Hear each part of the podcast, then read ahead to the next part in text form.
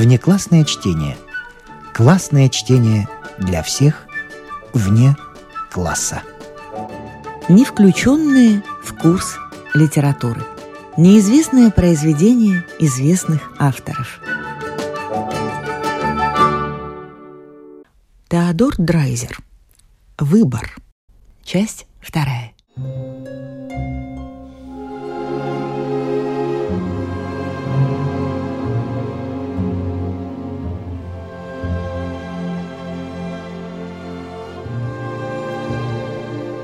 Дни проходили, а после того короткого письма от Артура она больше ничего не получала.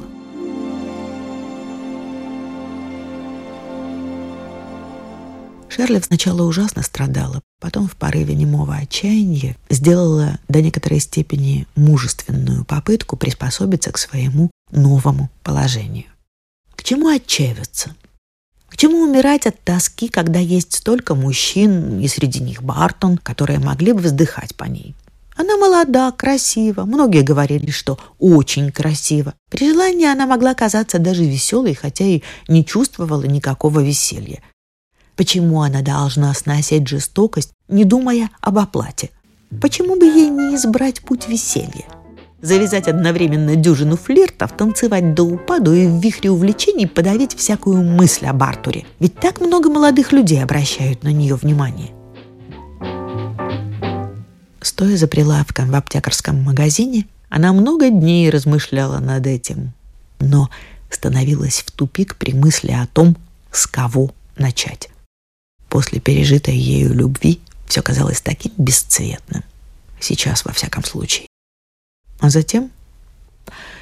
Затем был круткий, доверчивый Бартон, с которым она так плохо обошлась, хотя пользовалась его услугами, который ей все еще в сущности нравился. Он, конечно, знал, видел, как неприветливо она относилась к нему все это время, и все же приходил, и прекратил свои посещения только после того, как она открыто поссорилась с ним, заставив понять, что дело совершенно безнадежно. Она не могла выкинуть из головы, особенно теперь, и своей скорби, мысли о том, что он обожал ее. Он совсем не показывался. Своим равнодушием она окончательно оттолкнула его. Но одно слово, одно только слово, вопреки очевидности надеясь, она выжидала дни, недели, а затем...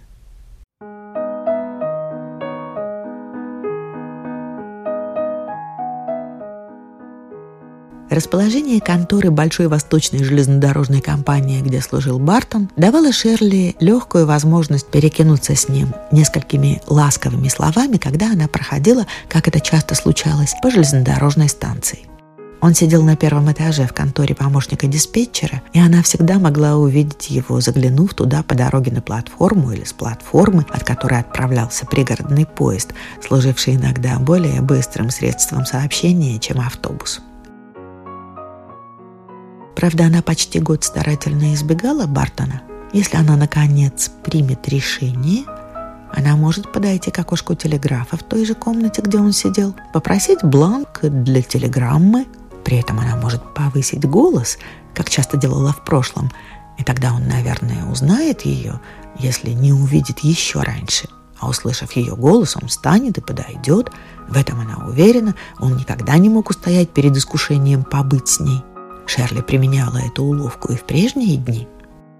После месяца раздумья она почувствовала, что должна действовать. Ее положение покинутой оказалось слишком тяжелым. Она больше не в силах его переносить, не в силах выносить хотя бы взгляды матери. Однажды вечером в четверть седьмого она вышла из магазина, в котором служила, и печальная направилась домой. На сердце она чувствовала гнетущую тяжесть. Ее лицо было бледно и осунулось. Перед тем, как выйти на улицу, она остановилась в комнатке за магазином, чтобы поправить прическу и при помощи пудры и румян – приукрасить себя сколько возможно. Она не сомневалась, что снова привлечь прежнего поклонника не составит особого труда. Но вдруг это окажется не так просто. А что, если он нашел другую? Но она не могла себе этого представить. Ведь еще так немного времени прошло с его последней попытки увидеться с ней, а к тому же он действительно ее очень-очень любил и верил в нее. Он слишком медлителен и постоянен в своем выборе. Таким он был и с нею. И все же, кто знает...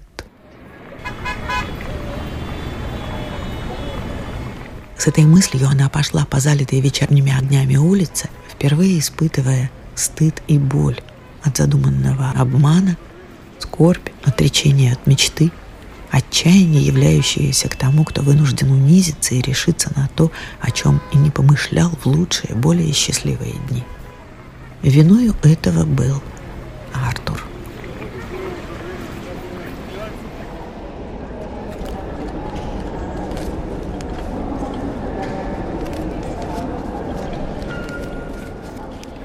Шерли добралась до станции. Там, как обычно в это время, уже была масса народу. Мимо нее проходило много пар, смеявшихся и словно куда-то торопившихся, как когда-то она с Артуром. Взглянув прежде всего в маленькое зеркало на лестнице, чтобы проверить, не утеряла ли она прежнего очарования, Шерли вышла на платформу, задумчиво остановилась у киоска с цветами и купила за несколько пенни крошечный букетик фиалок. Затем она вошла внутрь, подошла к окошку телеграфа и украдкой заглянула в него, чтобы узнать, сидит ли Бартон на своем месте. Он был там. Она видела его освещенное зеленым абажуром наивное симпатичное лицо, склоненное над работой.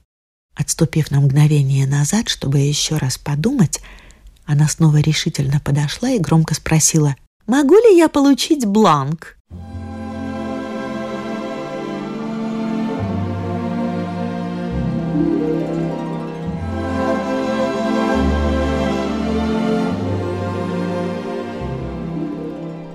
Ослепление отвергнутого Бартона оказалось настолько сильным, что он мгновенно встал, неуклюже поднялся и приблизился. В его глазах заблестела надежда, губы сложились в улыбку. При виде ее, бледной, но красивой, бледнее и красивее, чем когда-либо прежде, его охватил немой трепет.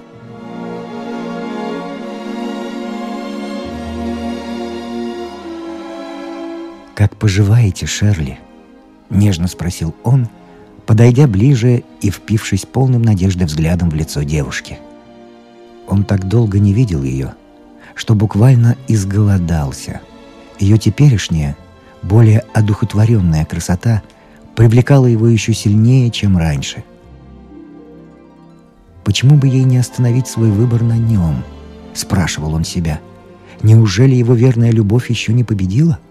Может быть и так». Сможет ли она действительно почувствовать расположение к нему? Сможет ли?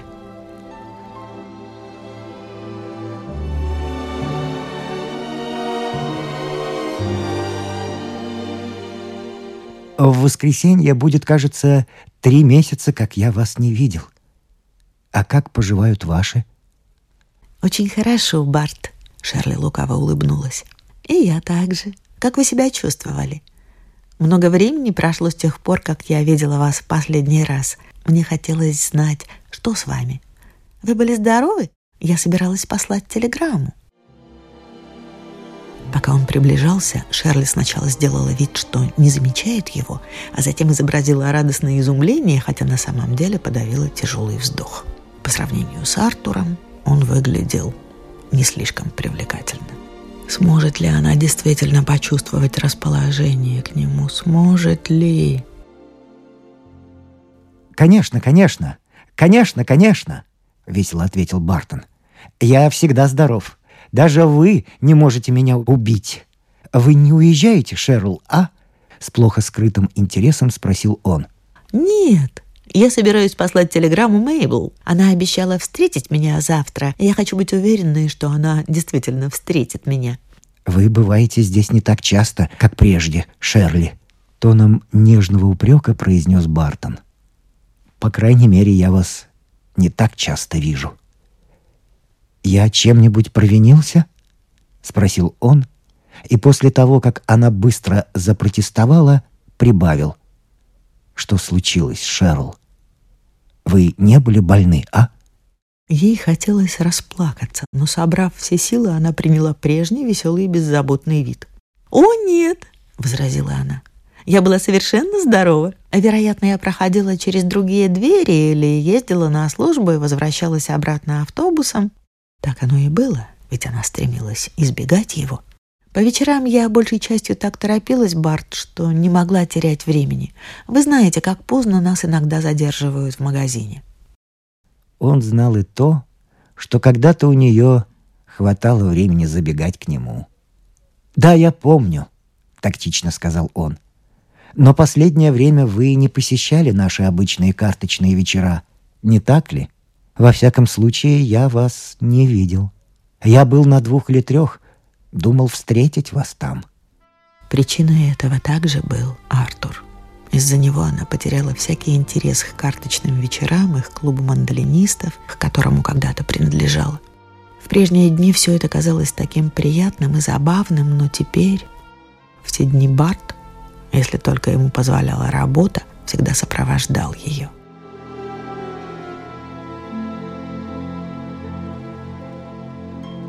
«Нет», Уклончиво ответила Шерли, делая вид, что и ей эти воспоминания приятны. Но я часто вспоминала, как весело нам там бывало. Конечно, стыдно, что я забросила их. «Вы видели последнее время Гарри Столлы или Трину Таска?» — спросила она, чтобы что-нибудь сказать, хотя эти люди вовсе не интересовали ее. Он покачал головой, а потом прибавил. «Да, я их видел. Как-то вечером несколько дней тому назад здесь, в зале ожидания». Они, видно, ехали в театр. Его лицо омрачилось при мысли, что когда-то они имели такое обыкновение, и что именно из-за поездки в театр произошла их единственная ссора.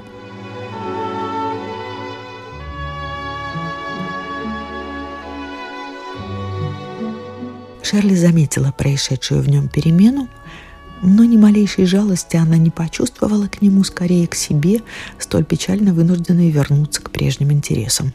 В ее глазах появилось задумчивое выражение. «Ну, Шерли, вы такая же хорошенькая, как всегда», — продолжал Бартон, обратив внимание на то, что она не написала телеграммы. «По-моему, даже еще лучше». При этих комплиментах девушка горько улыбнулась. Каждое его слово для него полная радости, для нее звучало похоронным звоном. «Не хотите ли как-нибудь вечером на этой неделе пойти посмотреть мышеловку? Хотите? Мы не были вместе в театре целую вечность». Он смотрел на нее полным надежды и собачьей преданности взглядом.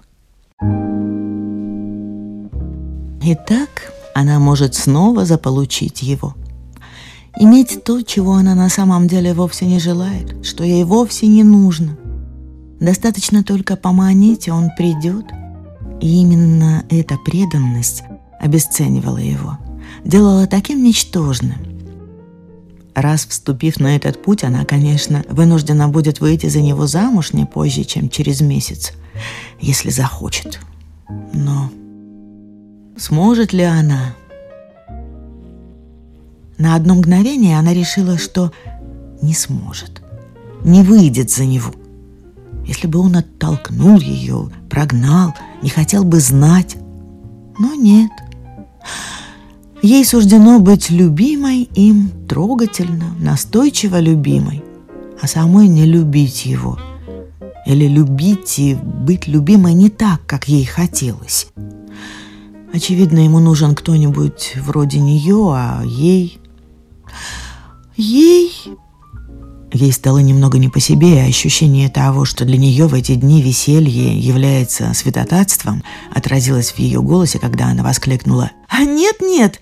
Затем, увидя, как изменилось его лицо, на котором появилось выражение мрачного уныния, прибавила «Э, «Не на этой неделе, я хотела сказать». «Не так скоро», — чуть не сказала она.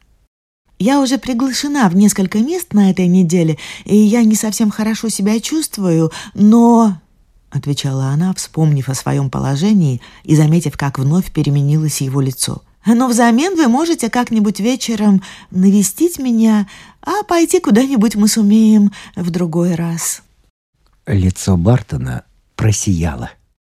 Прямо поразительно, как страстно жаждал он ее общества. Как малейшая ее милость служила для него источником радости и поднимала настроение. Однако теперь Шерли ясно видела, как мало для нее значило и всегда будет значить все то, что Бартону казалось райским блаженством. Прежние отношения могут быть полностью восстановлены уже навсегда, но нужно ли ей это теперь – когда она так несчастна из-за другого.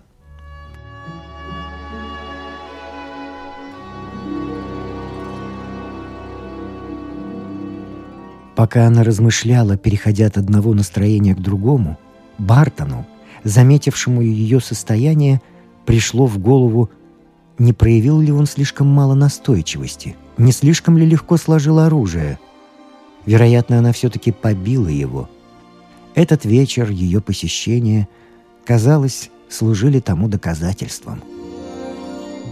«Конечно, конечно», — согласился он.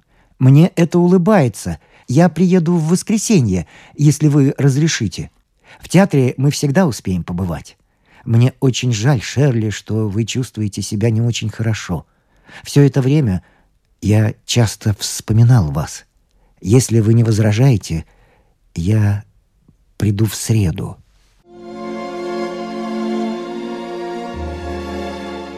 Девушка слабо улыбнулась. Победа оказалась гораздо более легкой, чем она ожидала, и совершенно никчемной по сравнению с понесенным ею поражением.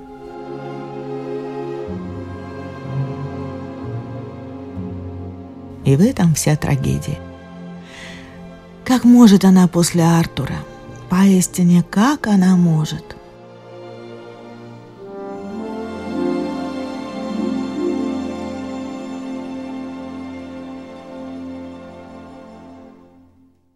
«Пусть будет воскресенье», — тоном просьбы сказала она, назвав самый далекий день, и поспешно вышла.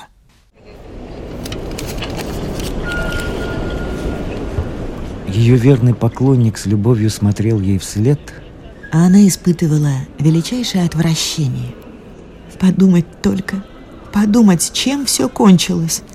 Она не воспользовалась бланком для телеграммы, совсем забыла о нем. Ее приводило в отчаяние не то, что она вступила на путь явного обмана, а ее будущее. Очевидно, она не может найти лучшего исхода. Не может, или, вернее, у нее не хватает мужества отказаться от него. Почему бы ей не заинтересоваться кем-нибудь другим – не похожим на Бартона. Почему она должна вернуться к нему? Почему не подождать, по-прежнему не видясь с Бартоном? Быть может, она встретит кого-нибудь другого. Но нет. Нет, теперь ничто не имеет значения. И никто. В конце концов, Бартон не хуже других, и, по крайней мере, она сделает его счастливым – а заодно решит стоящую перед ней задачу.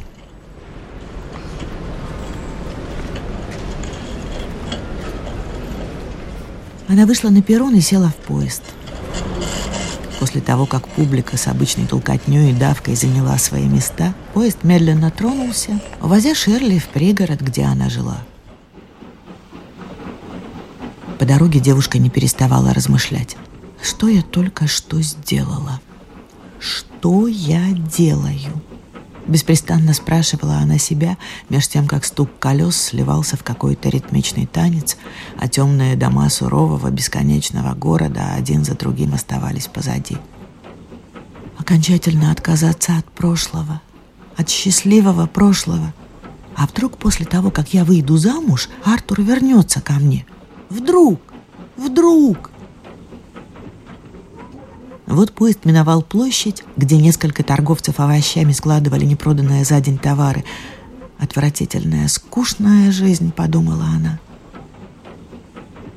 Вот Роджерс-авеню с вереницей красных автобусов, экипажей, с встречным течением автомобилей.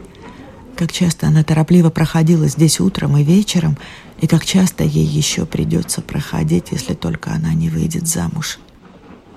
А вот река, спокойно текущая в своих берегах вдоль набережных, текущая далеко, далеко к большому глубокому морю. Сколько наслаждений доставила она ей и Артуру. О, очутиться в маленькой лодке и плыть вперед-вперед к безграничному, не знающему покоя пустынному океану. Почему-то вид этой воды сегодня вечером, как и каждый вечер, напоминал ей о часах, проведенных с Артуром в Спэроуз-Пойнт, о толпе танцующих в Эквардс-павильоне, об Этлбийском лесе, о парке. Она подавила рыдание. Однажды в точно такой же вечер Артур ехал с нею по этой дороге и жал ей руку, говоря, как она прелестна. О, о, Артур, Артур, теперь Бартону предстоит снова занять прежнее место. Без сомнения, навсегда. Она больше не может глупо играть своей и его жизнью. Да и к чему? Да, так должно быть. Теперь навсегда, говорила она себе. Она должна выйти замуж. Годы промчатся, и она станет слишком стара. Замужество — ее единственное будущее. Она всегда считала, что это единственное будущее. Свой дом, дети, любовь какого-нибудь мужчины, которого она любила бы как Артура. Ах, каким счастливым был бы для нее этот дом. А теперь... Теперь... И все же нельзя отступать. Другого пути нет. Если Артур когда-нибудь вернется, но он не вернется. Этого нечего бояться. Она рискнула столь многим и потеряла. Потеряла его. Ее маленькая удача в настоящей любви окончилась таким поражением. До того, как появился Артур, все казалось ей достаточно хорошим. Бартон, сильный, простой, честный и прямой, сулил до известной степени удовлетворительное, Теперь она с трудом понимала, как могла тогда так думать. Будущее. Но теперь, теперь... Она знала, что у него достаточно денег на покупку домика для двоих. Он так говорил ей. Он всегда будет изо всех сил стараться, чтобы она была счастлива. В этом Шерли не сомневалась. Они смогли бы жить примерно в таких же условиях, как ее родители, или немного, очень немного лучше, и никогда не терпели бы нужды. Без сомнения появились бы дети. Бартон страстно желал иметь нескольких ребят. И они отняли бы все ее время, целые годы, печальные, тусклые годы. И тогда Артур, детей которого она с восторгом вынашивала бы, станет не больше, чем простым воспоминанием подумать только, а Бартон, скучный, банальный, осуществить свои самые заветные мечты. И почему? Потому что ее роман так неудачно окончился, и в ее жизнь больше не придет настоящая любовь. Она никогда никого не будет любить так, как Артура. Он был слишком обворожительный, слишком чудесный. Всегда, всегда, где бы она ни очутилась, за кого бы ни вышла замуж, его образ будет неотступно преследовать ее. Его она будет любить, ему будут предназначены все поцелуи. Шерли приложила к глазам маленький носовой платок, прижалась лицом к окну и стала пристально всматриваться. Когда показались первые дома, она подумала, так сильна была в ней романтика. А что, если Артур вернется когда-нибудь? Или сейчас? Вдруг, случайно или намеренно, он здесь, на станции, встретит ее и успокоит ее измученное сердце – он прежде встречал ее там. Как она кинется к нему, положит голову ему на плечо, навсегда забудет о существовании Бартона, о том, что они расставались хотя бы на час. О, Артур, Артур! Но нет, нет.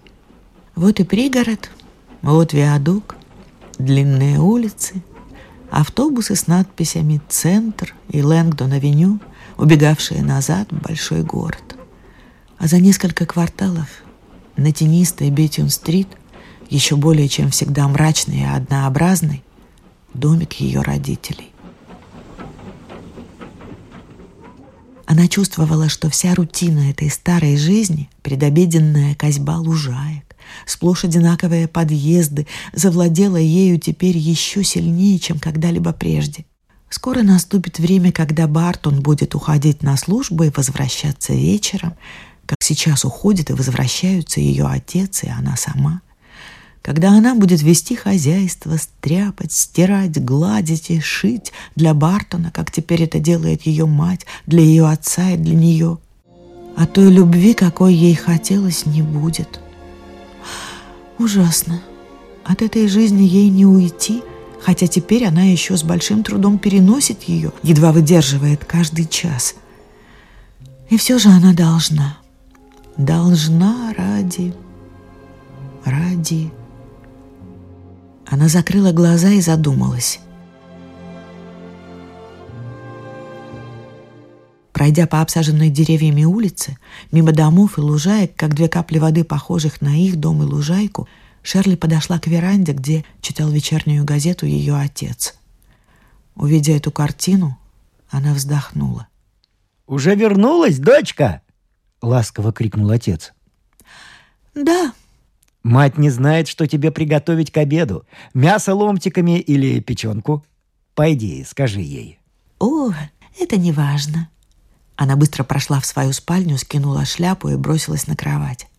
С невыносимой тяжестью на душе она молча лежала. Только подумать, чем все окончилось. Никогда больше не увидеть его. Видеть только Бартона. Выйти за него замуж, жить на той же улице, иметь пятерых детей, забыть все развлечения молодости и все для того, чтобы ни ее родители и никто другой ничего не заподозрили. Почему так должно быть? И будет ли так? Рыдания подступили ей к горлу. Немного погодя, ее мать, худощавая, практичная, нежная, опутанная условностями, услышав, что она вернулась, подошла к двери. «Что случилось, душечка? Тебе не здоровится сегодня? Голова болит? Да я пощупаю лоб. Тонкими холодными пальцами она провела по ее вискам и волосам. Предложила что-нибудь поесть или принять порошок от головной боли. «Со мной ничего, мама. Мне только немного не по себе. Не беспокойся, я скоро встану. Пожалуйста, не беспокойся». «Что тебе, дорогая, лучше приготовить? Мясо или печенку?» «Ой, что-нибудь. Ничего. Пожалуйста, не беспокойся. Э, пусть будет мясо или что-нибудь. Если бы только ее оставили в покое. Мать посмотрела на нее, сочувственно покачала головой, затем, не прибавив больше ни слова, тихо ушла.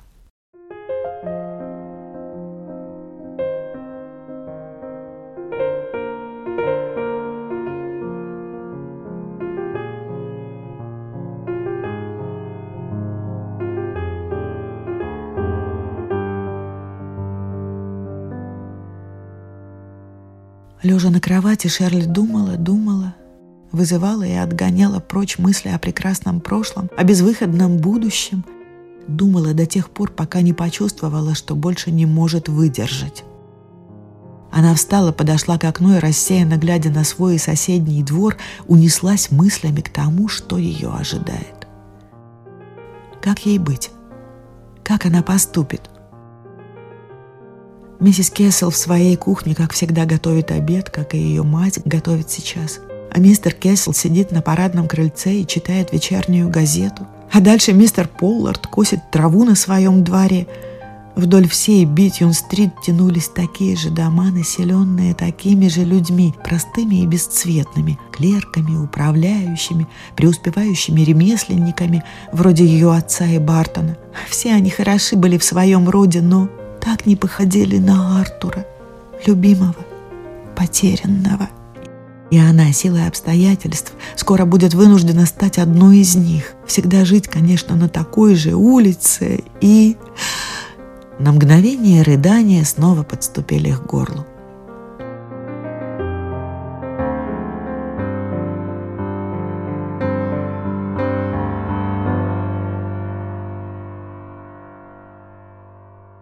Она решила, что не станет одной из них. Нет, нет, нет, должен быть какой-нибудь выход. Много выходов. Ей не пришлось бы этого сделать, если бы она действительно этого не хотела. Только, подойдя к зеркалу, она посмотрелась в него и поправила прическу. Но в чем дело?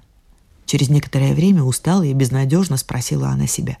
К чему плакать? Почему не выйти за Бартона? Во всяком случае, я ничем не связана. Артур не любит меня. Я хотела его, но вынуждена выбрать кого-нибудь другого. Или никого.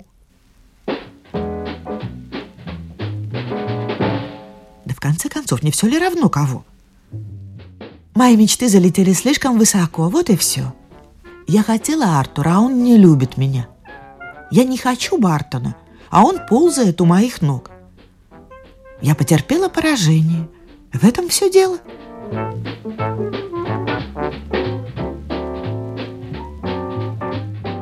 Потом, засучив рукава, она отправилась на кухню и, принявшись искать передник, спросила, «Не могу ли я помочь? Где скатерть?» И, найдя ее в соседней комнате в ящике с салфетками и серебром, стала накрывать на стол.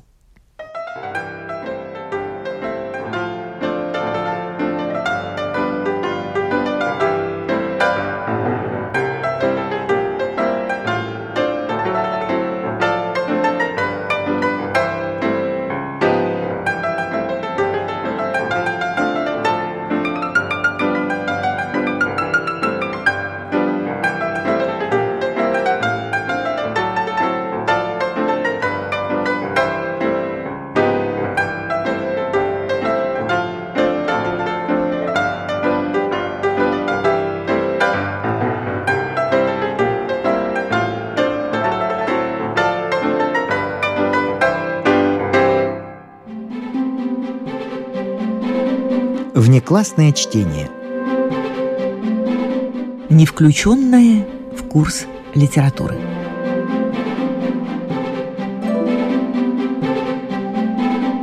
С вами прощаются актеры Наталья Щеглова и Вадим Гросман. Слушайте нас в Spotify, на платформах CastBox, Apple Podcast и других. Самых маленьких слушателей мы приглашаем побывать в гостях у книжки. Подкаст Латвийского радио 4.